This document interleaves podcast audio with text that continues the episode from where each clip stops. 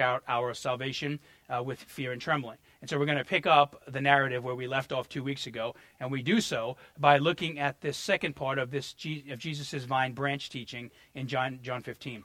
So, in case you're wondering why we're doing a series in Philippians, but like these past couple of weeks we've been in John. Prior to this, we've been all over the Bible. Uh, I want to give you the theological logic behind this. This is kind of a one sentence statement that Paul gives us work out your salvation with fear and trembling. And then he kind of moves on. Uh, and there's a lot of implication in what that actually looks like in our lives, the practical application of what that means. So, what we've been doing each week is looking at that root command and then going to other places in the Bible that actually give us clarity on what it means to work out your salvation with fear and trembling. Thus, the reason we're going to continue to look at uh, John 15 today, this great parable from Jesus about God being a master gardener, Jesus, his son, being the vine, and we being his uh, his branches. So, these passages of Scripture give us the the kind of nut and bolt understanding of what of what God does in our lives. And this whole series, or at least this section of Philippians, has really been uh, synonymous with what life change looks like. That's what working out your salvation with fear and trembling means. It means that who you are today, as this process takes place in your life, you should begin to look more like Jesus tomorrow and for the rest of your days. And so uh, that is the root of life change in the Christian faith change in Christianity, all life change, is connected to becoming more like Christ. That is the end game of what it means to follow Jesus. And so you might say there's a particular object to our change, and it is to be further fashioned into the image of God's Son in this parable, the vine. So, two weeks ago, a quick recap since we kind of jumped a week and I wasn't here last week. Two weeks ago, Jesus told us that anyone seeking genuine, lasting life change could find it by turning to him and connecting their hearts to the power of his life or vine. And he used this illustration of him being a vine and we being these branches connected to the vine. And th- one of the marks that Jesus is vitally alive in us, I would go so far as to say it is an indelible mark of us being connected to Jesus, is when our character is transformed into his, into Jesus' image. What Jesus called fruit. And this is not the only other place, in, the only place in the Bible that talks about uh, fruit. Galatians addresses fruit. We're actually going to look at some of that stuff next week. But the general idea here is that Jesus says something should happen in your life when I'm in your life.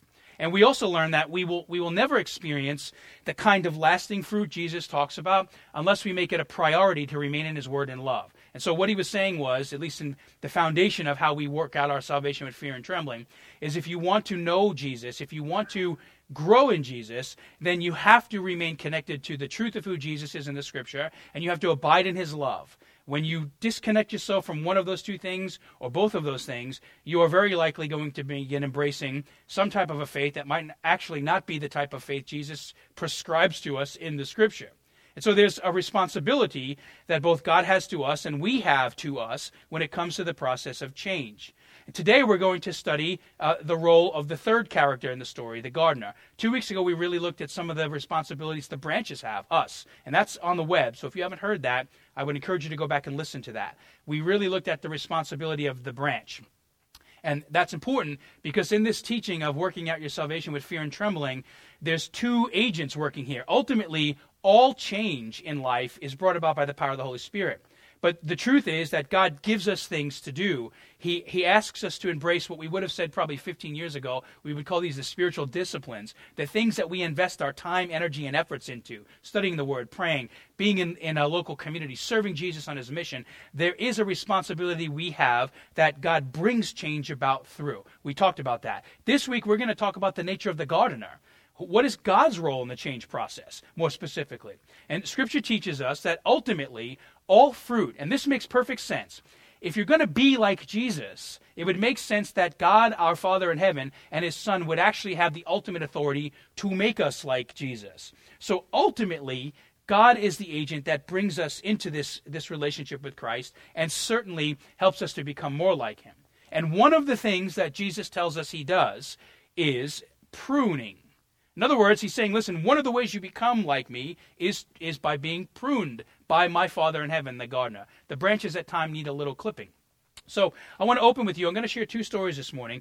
Um, the first one is one I shared in the very early days of restoration. Um, I don't even know if you remember this, but if you don't, here's a refresher on it. Um, when when I was a kid, this is kind of a good analogy of what of how people understand this theological concept: God snipping away things in your life to help you become more vibrant and healthy. Uh, when I was a kid. Uh, I remember a, a lot growing up. Uh, I, I'm a, a, Gen Xer. I just turned 40.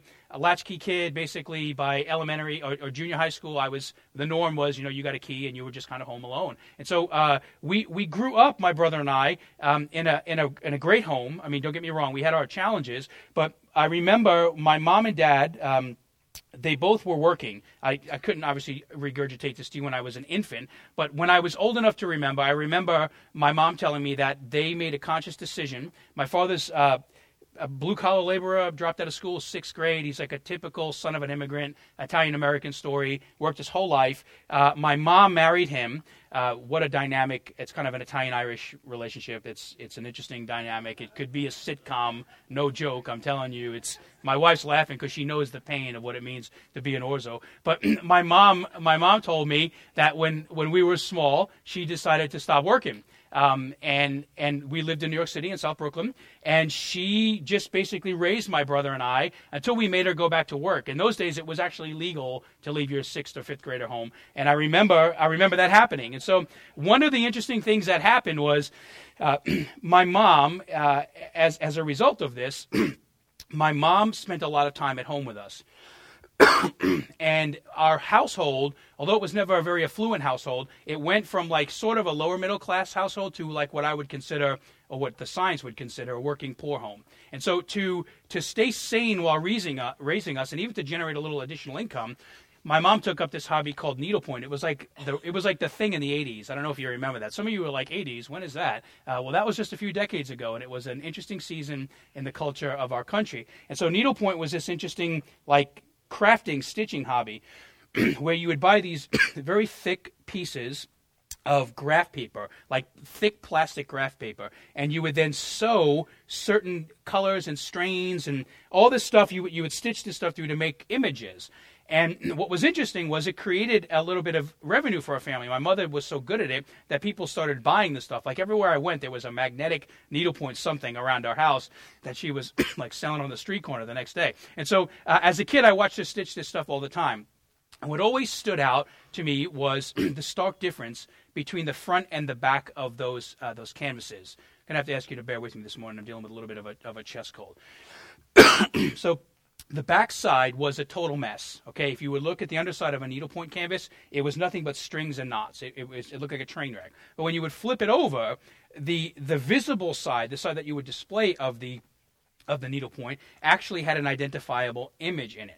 And so there's an interesting kind of analogy here that we can apply to this. The way you look at that canvas determines whether or not you can see the value, purpose, and meaning of the work. One side of it looks like a complete mess. You would question every single thing going on there because it doesn't make any sense. Why is it not here? Why does this line go that way? Why are there four lines here and nothing here? It doesn't make any sense. But if you were to flip it over, you would see that all that underpinning, all that kind of behind the scenes work is actually creating something. And in this case, it's creating a visible image. It's kind of bringing life to something that didn't exist. And so God's pruning grace is much like this needlepoint. Life change in the way God works in our lives is almost exactly like this needlepoint.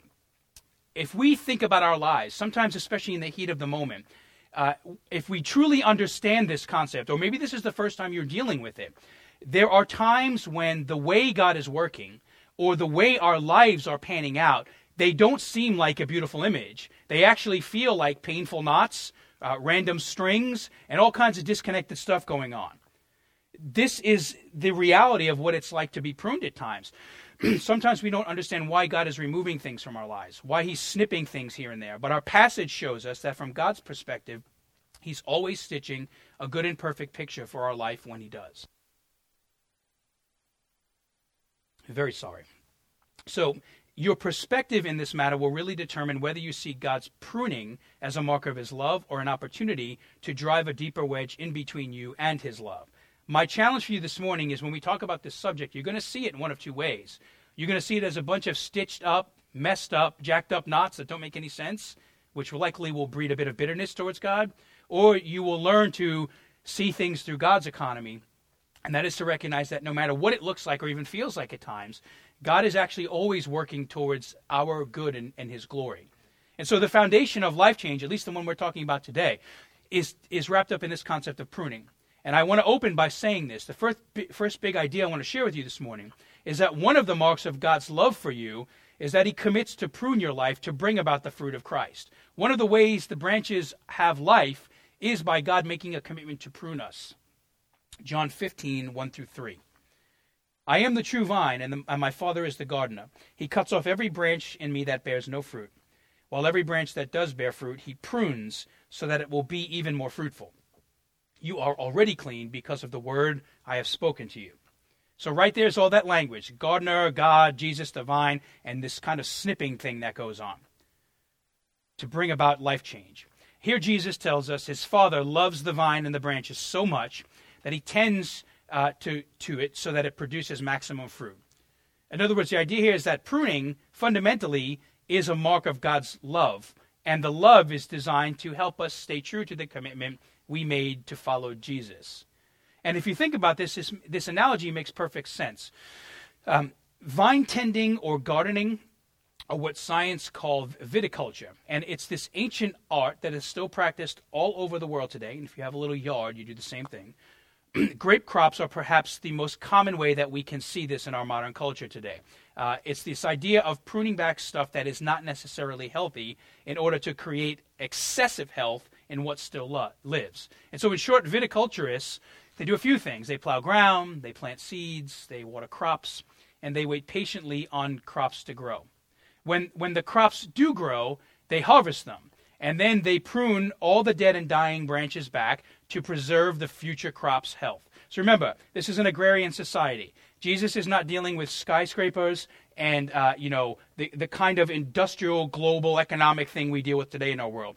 He's dealing with people largely committed to farming. Okay, so it makes perfect sense that he's using farming analogies to begin explaining very deep and significant kingdom truths all of this is done, right? This whole pruning process in the agrarian culture is done to nurture the crop to long-standing health. And so it, it bears this fruit for as long as it lives. And all throughout the Bible, uh, this analogy is used. Vine tending is one of the most common metaphors God uses to explain the kind of relationship that He has with us and us with Him.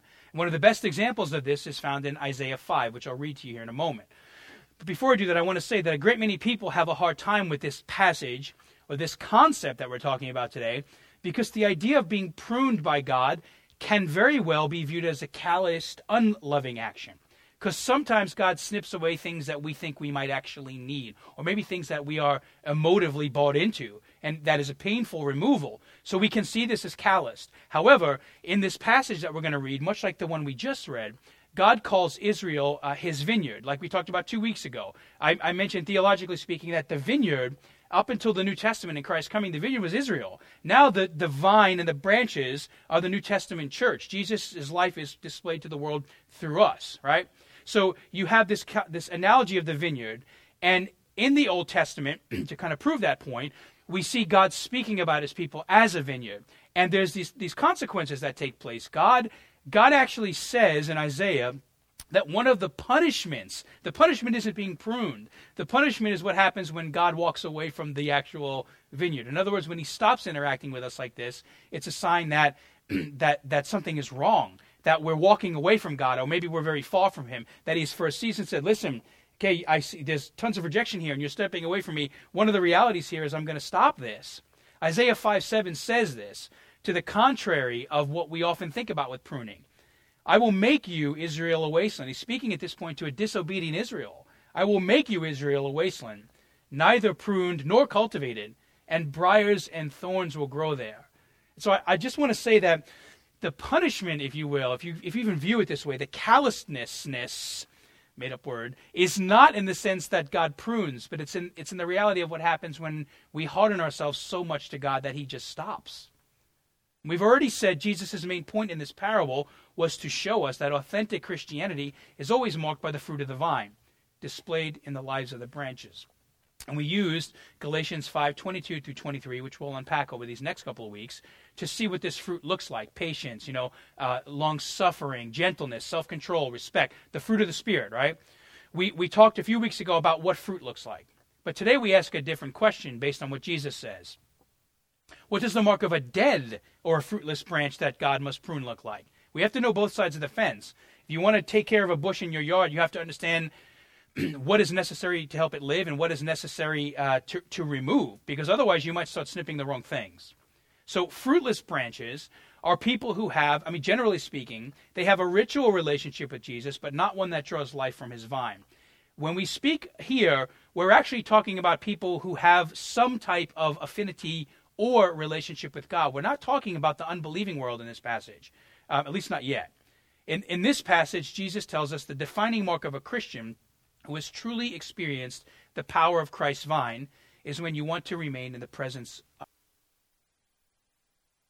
And so, what he's saying here is this idea of, of remaining in God's love is an evidence that we actually are in God.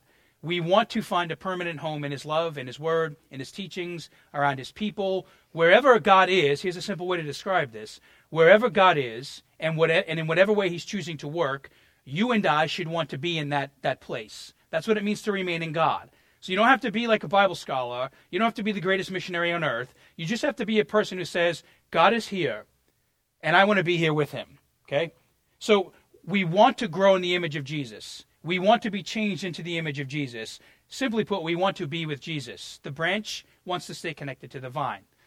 And even though this makes a lot of sense, lots of people, both inside and outside of Christianity, at times have difficulty figuring this out. One of the ways we get far from God as followers of Jesus is when we begin to unplug ourselves from this reality.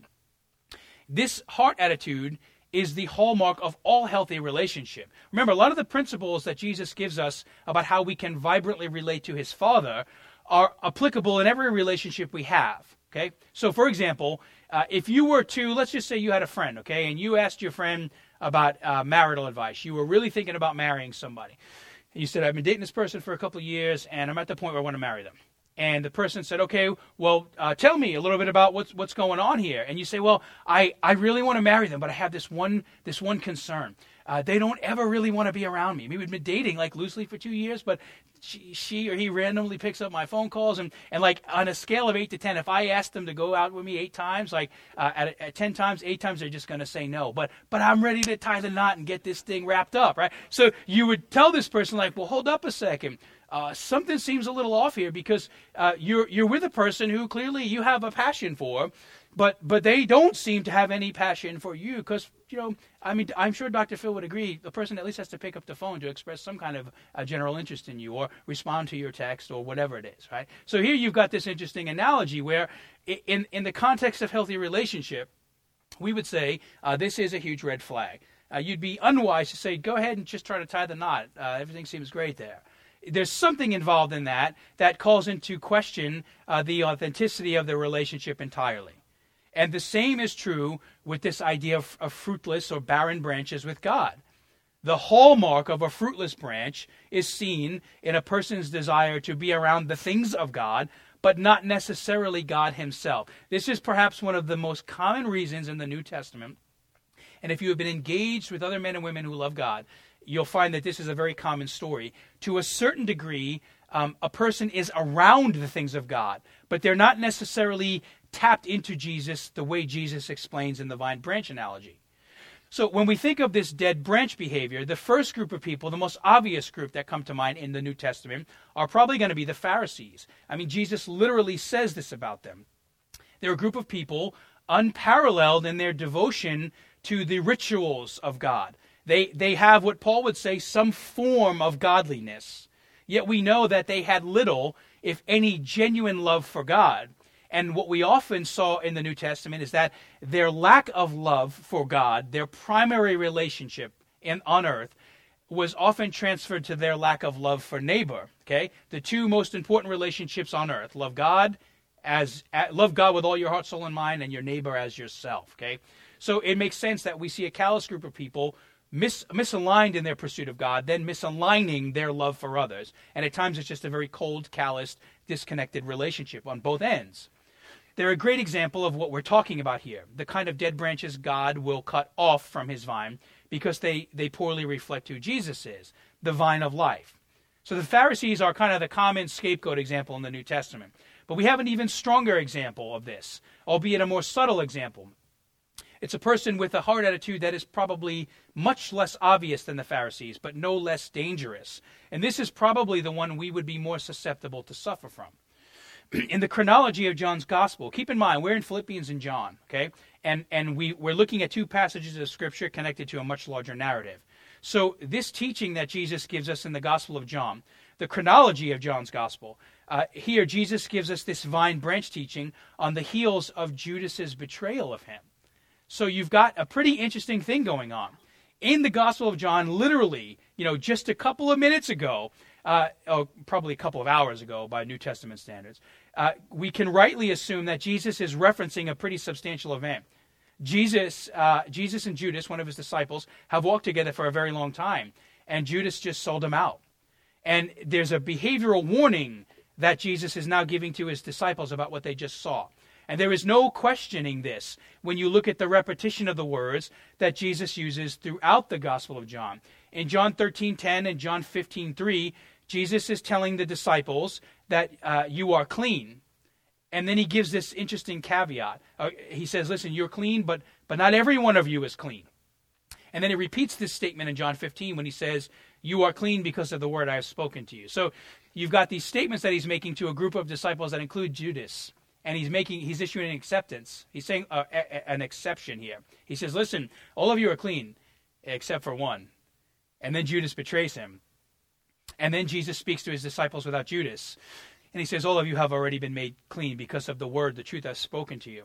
And you've noticed that what we read this morning, he's left out the every, everybody uh, except for one of you part is, is missing because Judas is no longer with them. And so there's an obvious connection being made here.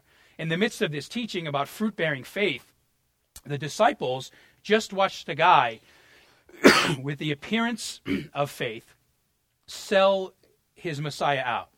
We watched a guy who essentially had all of the rhythms, the functional rhythms for a season in his, his life as a, of a believer. Yet we found out that uh, at the best case scenario here is it's incredibly questionable whether or not he was a believer. Why? Because here we see that uh, Judas kind of loves the things of God more than he actually loves God. Listen, if you love God deeply, um, you're not going to sell him out for a couple of silver pieces. If you love God deeply, uh, you might be tempted by these thoughts. But the truth is that it's going to be much more difficult to actually abandon or walk away from your God. To love the things of God is one thing. Perfect example. If you love what God gives you in life, if you love the fact that God is a God who will bless you, then you will love God when He blesses you but you will walk away from him when he does not. You will walk away from him when the pruning begins, right? There's a difference between loving the God who blesses and loving the God because he blesses. Two in- incredibly different foundations upon which to pursue a relationship. One adheres your heart to Jesus's, the other connects you to the things that God can do and your love will be as good as the things God can do. And if you've been a Christian for any season of time, you know that God doesn't always do everything you want him to do. In fact, sometimes he does things that are completely contrary to what we want him to do. You will not love God permanently if you lack a genuine love for him. And it would be wise for us to be aware of the fact that we are all susceptible to having this kind of long distance relationship with God. And in modern Christianity, it's taken many, many forms. We've seen it in legalism. We've seen it in moralism. We've seen it in self righteousness. Like I love God because of because not because of who God is and what He's done for me. I just love God because because I love me. Right? Self insurance. If you were raised uh, in old school Christianity, those of you that maybe were you know from kind of infancy to this point in your life, you've been engaged in the Christian faith. You remember this term that flew around for decades called fire insurance. The idea was like, you know, basically you just love Jesus enough so that you can escape hell. And that's a problem, right? Because Jesus wants you to love him all the time. In the modern world today, where people don't even really believe in the eternal punishment of hell anymore, um, we see this new thing that's popped up this concept of casual Christianity. Like we could just love Jesus when it's convenient and easy, but not necessarily when things get hard. And if you apply that back road theology to Jesus. I mean, could you imagine what would happen if Jesus stopped loving us when things got hard? There wouldn't be a cross, there would be redemption. Uh, we see it in, in modern day hypocrisy. There's lots of things that we can love that God can give us, or in some of these cases we've talked about, um, we can take things that God gives us, and because we don't genuinely love Him, we're a fruitless branch. We can we can modify them to the place where they're not actually pursuing God anymore. You love the idea of what God can do for you more than what God is or who He is to us. whatever it is, whatever the distraction, uh, this is why it's so important that God makes this commitment to prune anything that threatens the health of the vine in our lives from Him or, from us. Our, our relationship in Him and the fact that He prunes us is a sign of His love for us. Now, it might be hard to see Judas, Judas being cut off as love. I mean, if I were to just probably survey a group of people and say, you know, Jesus basically left Judas to his own vices at this point in his life, would we see that as love? Well, we might have a hard time understanding it as love, but I'm telling you that that actually is an act of love because Jesus actually he flipped the truth switch for, for Judas. This is what we talked about two weeks ago. The Jesus light switch was thrown, and he said, Listen, you're not actually in me, and you know this now. You know that you're not in me. There's an opportunity now to actually go and, and be in me. And Judas makes a choice. He, he pursues this road of rejection rather than embracing the truth that Jesus gives uh, him. So here's the hard but truthful reality here. And I think it's a very gracious reality is that because Jesus loves Judas enough, he doesn't let him live in the form any longer. He actually says, I want you to really know me. And in order to know me, you have to know that right now you don't know me. And your actions that are about to follow are going to show that like the viticulturist who, who lives to ensure the health and the growth of the vine, God lives to ensure the health and the growth of his fruit bearing people, and that is us. And this is what leads us to the second truth I want to share with you today. First and foremost, you have to see pruning as a mark of love. You have to. Isaiah shows us it's it's it's an absence of God's presence in our life when when it's not happening. So it's a proactive form of love. You have to know that, but you also have to submit to that. So if you want the fruit of Christ in your life, you must submit your heart to the pruning work of the Father. In other words, is if you recognize the nature of the gardener, okay, that he prunes because he loves us, the next logical step is that we have to we have to start seeing what he is communicating to us about, the things he is adding and removing from our lives as a mark of something that is going to help us become more like Jesus. He's got to get the benefit of the doubt in the process. And John 15, 2 is where we see this one of the ways God works his salvation out in our lives is this He cuts off every branch in me that bears no fruit. This is Jesus speaking. While every branch that does bear fruit, he prunes so that it will be even more fruitful. So the idea is that he's both removing uh, and kind of tending the garden so that it will be vibrant and healthy.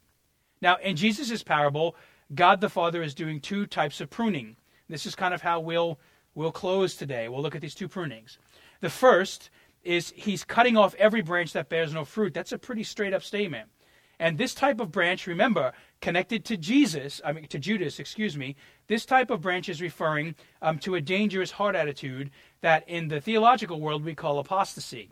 The idea here is that you you have somebody who has literally um, they, they've come to Jesus. Okay, you have a person who has, for for whatever reason, come to Jesus, and then there's this season in their life um, which in this case might even be a permanent season uh, where they step away from God.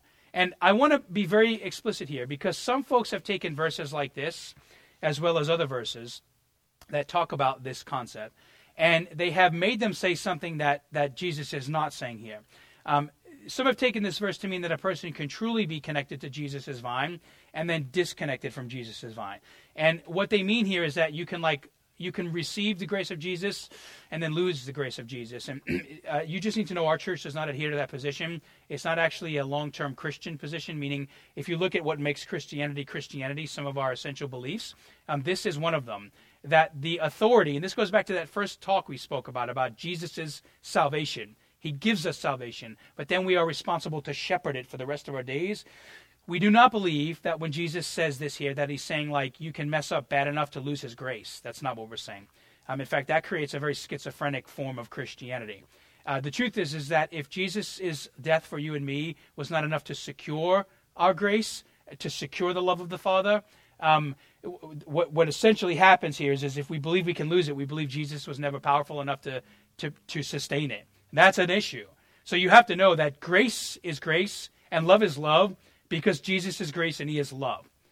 However, what we are talking about here is, uh, is what happens when a person might embrace a form of godliness that actually never really was a form of godliness. To be in Jesus, John 6 tells us, is to be in Jesus. Once you're in Him, you can no longer be unloved by Jesus if it's genuinely a, a, a pursuit in Him. Nothing can snatch you from His hand. So, this type of dead branch is the person Jesus tells us about in the parable of the soils. How do we know that Jesus isn't saying this here? Well, you have to look at the other places Jesus has taught. And what we know is that Jesus very explicitly tells us there is a type of person uh, who can come in contact with him, can come in contact with his word, can come in contact with his people. And it can really look like a seed of faith takes root in the soil. But over time, what springs up is not secure or stable. Uh, trial comes, or conflict comes, or challenge comes, or in this case, a bag of silver comes. And what happens is the life is snuffed out of the person. The, the, the root was so weak because it was never genuinely tethered to the vine that, that this person actually does not sustain faith because they never really had faith. This is, the, this is a Judas the guy who springs up as a disciple, but eventually gets to the place where following Christ costs him something so significantly that he walks away because he's never really rooted in him. Now, I want to say something here because that sentence I just uttered to you needs to be paired with a comma. And the second type of pruning is going to show you why. The critical thing to know about this type of person is the reason they never come back to God is because they, they, they were never in Him to begin with. So it's not Jesus' fault. It's not like Jesus took back what he gave him. Uh, that's that really is very contrary to the nature and the character of our God. This is a person who never really asked for grace. To them, Jesus is something like a fad, a spirit of the day. Uh, there was no real root, and so Jesus says this person suffers a, a harsh fate. They're they're cut off. Essentially, they are they are an unbeliever at this point, and this this kind of garners a path of judgment. That's what Jesus tells us later on in John. And so the, the issue or the caveat I want to issue here is an important one because we have to we have to be cautious about making final judgments on a person on earth who appears to fall away like this. In scripture we have examples of people who fall away like this and never come back to God. And then in scripture we have examples of people who fall away like this, but they actually do come back to God because there's a root in them that is substantive. We'll get to King David here in a moment.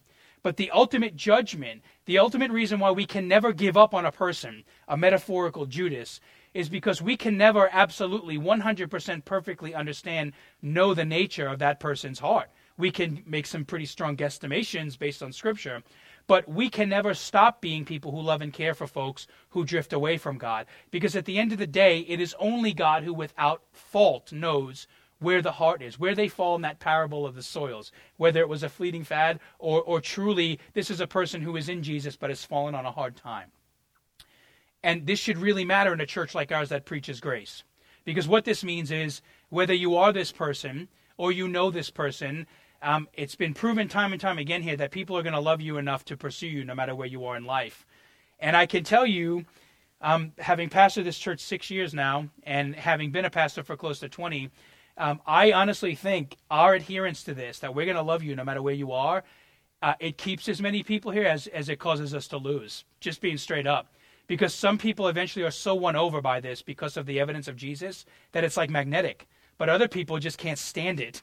They, they are running from God or they don't want to be by God. And what, what happens is the very thought of you loving them in the name of Jesus becomes something that winds up shoving them away. And I don't mean the creepy Christianity metaphor. I mean the fact that a genuine pursuit of people the way Jesus genuinely pursues us, that will be enough to bring people back to Christ. But for some people, it might actually be too much for them.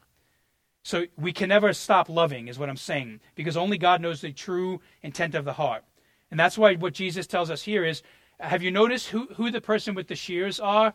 does we, we don't read here that Jesus says, Now all of you, the branches, go do the pruning. That's not what he says. He says, ultimately, my father is the one that does the pruning. So we're not given the shears to prune. We're given the, the command to love. But God, in his infinite wisdom, is the one who is trimming and paring back. So we have to be careful. And the reason we have to be careful and adhere to this is because of the second type of pruning Jesus talks about. The second type of pruning takes place with living branches that have stopped producing fruit for a season.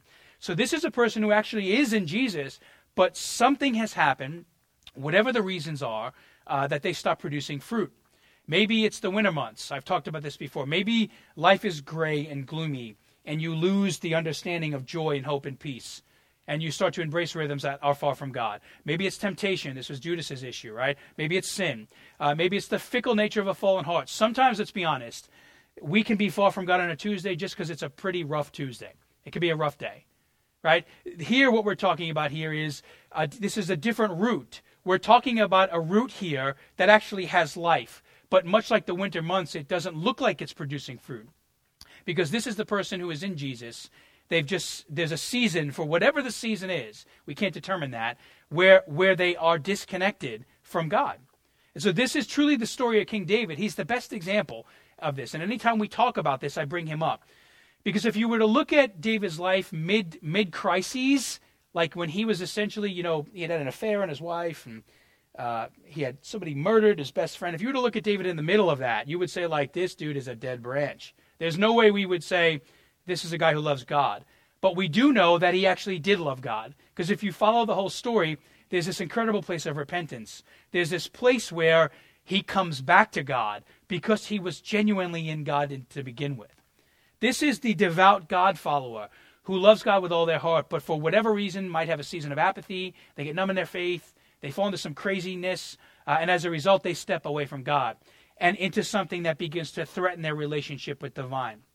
It is in that situation, and you can see this with David's life, that God's pruning shears come out.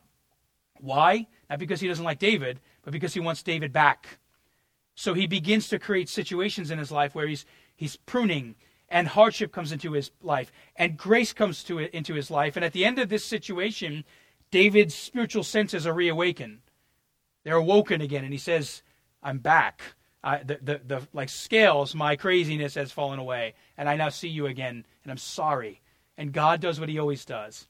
He receives him and supports him, and he moves forward with him. In both of these instances, whether this is a dead branch from the outset who acted like a living branch, or a living branch who for a season acted like they were dead, in both instances, the gardener, God, knows the most productive way to see any vine grow healthily is to prune it regularly. That's the evidence of God's love for us, one of them. Now, I want to say this. It's, it's one thing to hear about this principle, it's an entirely other thing to actually see it happen. And uh, most of you know we just had a pretty major hurricane hit here about a month ago, and I was reminded of this principle firsthand again. So, uh, in the first year of restoration, I shared with you this story, and I want to share it again because it's a vivid reminder of it's like a seven year process of this being true. So, uh, we bought our first, first home here in Port Orange in 2009 and it was uh, there was a yard connected to it, like uh, the biggest one I'd ever had. We didn't have a yard in New York, and I had a very small yard in one very small rental house we had in New Orleans. It was like a, a, a patch of grass, and we've been in apartments for most of our lives. So here I actually had some grass and trees and stuff that had to be trimmed, and uh, we bought a home that had actually had some yard neglect. So if you've ever inherited a neglected yard like this, it's kind of the Isaiah passage, like thorns and briars growing it. Stuff starts going crazy. You're like, wait a minute, was that a uh, an elephant in my backyard? It's so overgrown. You're wondering like if you have Sahara-like tendencies back there. There's all of this crazy stuff going on. And so uh, I didn't have a lot of experience with this type of uh, discipline. And for about six months, I was very hesitant to cut anything. I mean, it's unnatural to me to say if you want something to be healthy, trim it back or cut it but it got so bad that eventually we had to do this. Uh, and it was uh, there was this one particular set of palm bushes which are still in my yard to this very day. They were filled with dead and drooping branches. And I went out there and addressed a pretty bad situation. Uh, we're getting close to Christmas, so I don't know if you've ever seen the movie A Christmas Story, but it was like that scene when Ralphie's dad went down to deal with the furnace. Right, that's what this situation looked like in the backyard.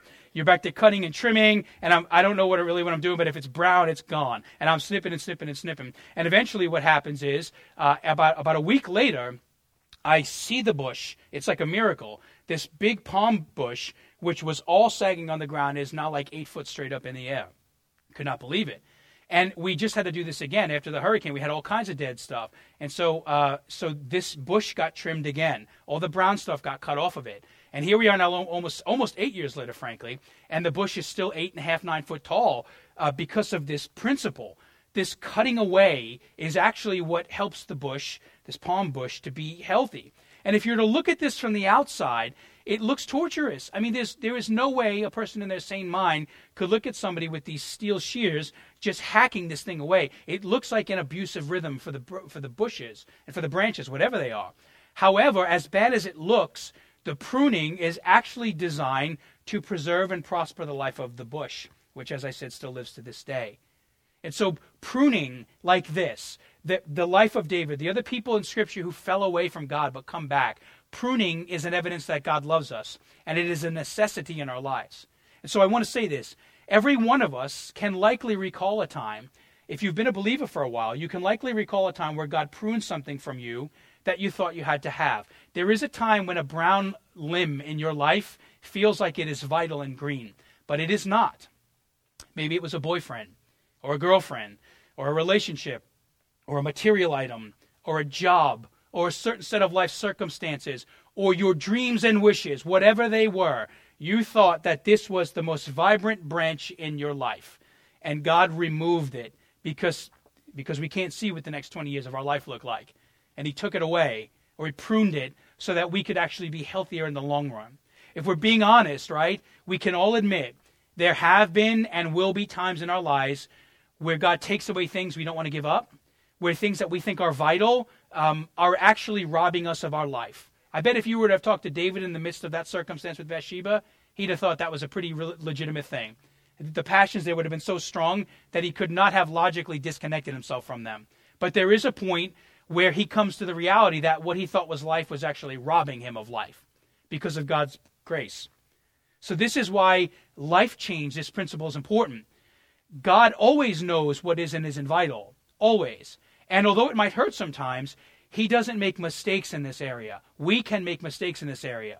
He does not. He always knows what limb to cut and where to prune it and where to invest something into our lives. He never makes mistakes here. At times, this type of life change can feel like it's cruel and it might even seem random. Uh, sometimes it seems relentless because he's removing those dead branches from your heart and it feels like something very important to you has been removed. But those who are in Jesus, I'm telling you guys, you have to train your heart to know nothing is ever random or cruel in the way that God deals with us and in the way that He brings about change in us. There is no coincidence with God, there is purposeful meaning in everything that He does. What He does in pruning could it, it, it is exactly what we need when we need it. Everything is purposeful, price, precise, and designed to reveal who God is to us and, and, and who we are to in Jesus to the world.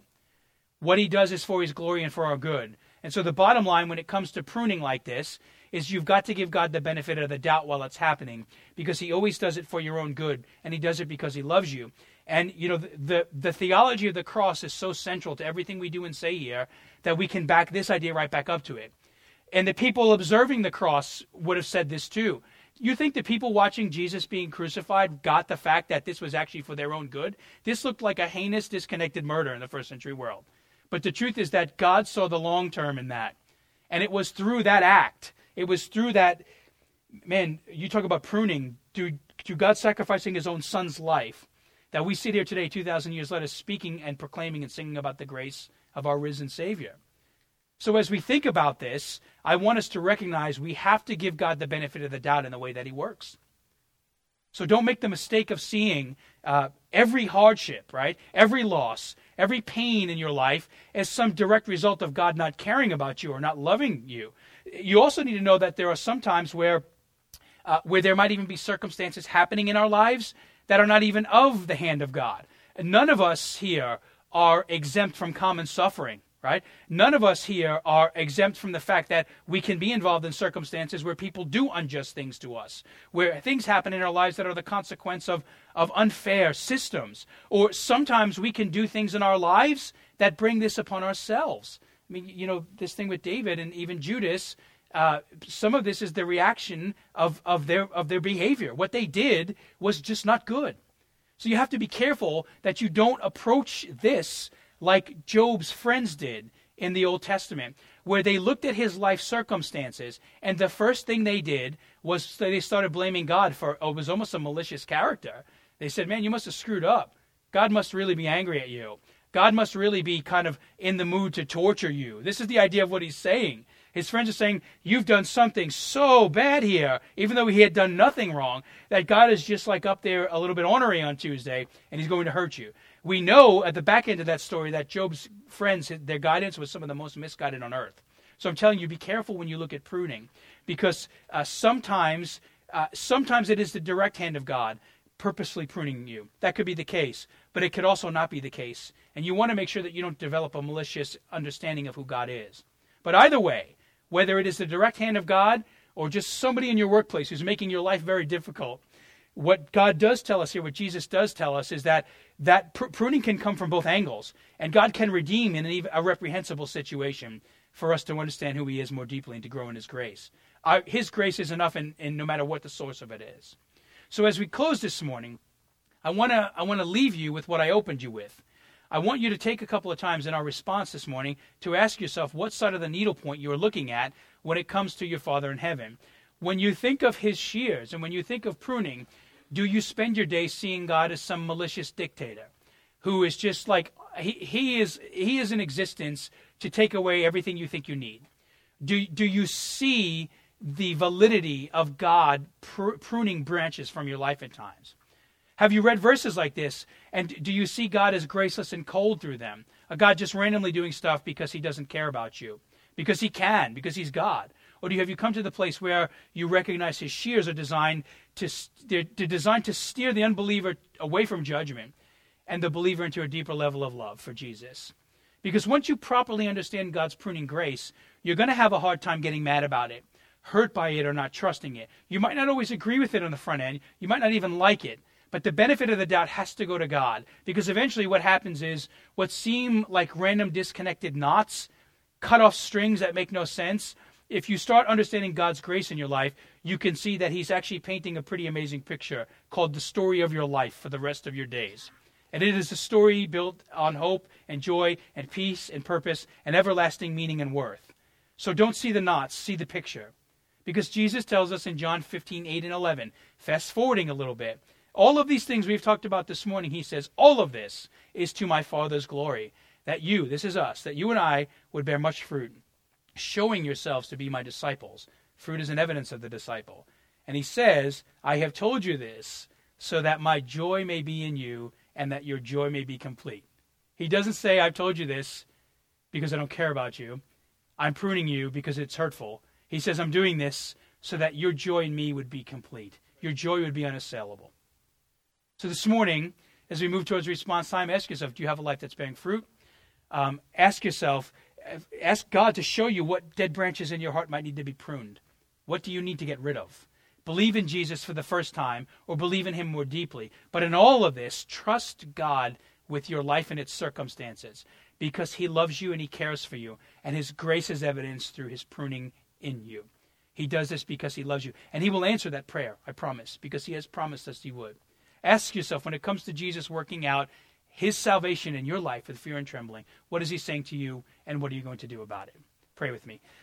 Father in heaven, thank you for this day, and thank you for for grace. It comes to us in many ways and measures, but here we learn about grace through pruning. And so I do pray, Lord, this morning that as we think about this concept and we pray about this through a little bit of response time, that you would actually speak to us now You've heard a lot this morning through worship and the teaching of the word, but it's our prayer right now that for these next couple of minutes, as we have this, this time of, of quiet meditation and contemplation, that you would genuinely speak to our hearts. Show us who we are in you and the way you are working in our lives by pruning. In God's name and grace and in the, name of his son Jesus, we pray this morning. Amen.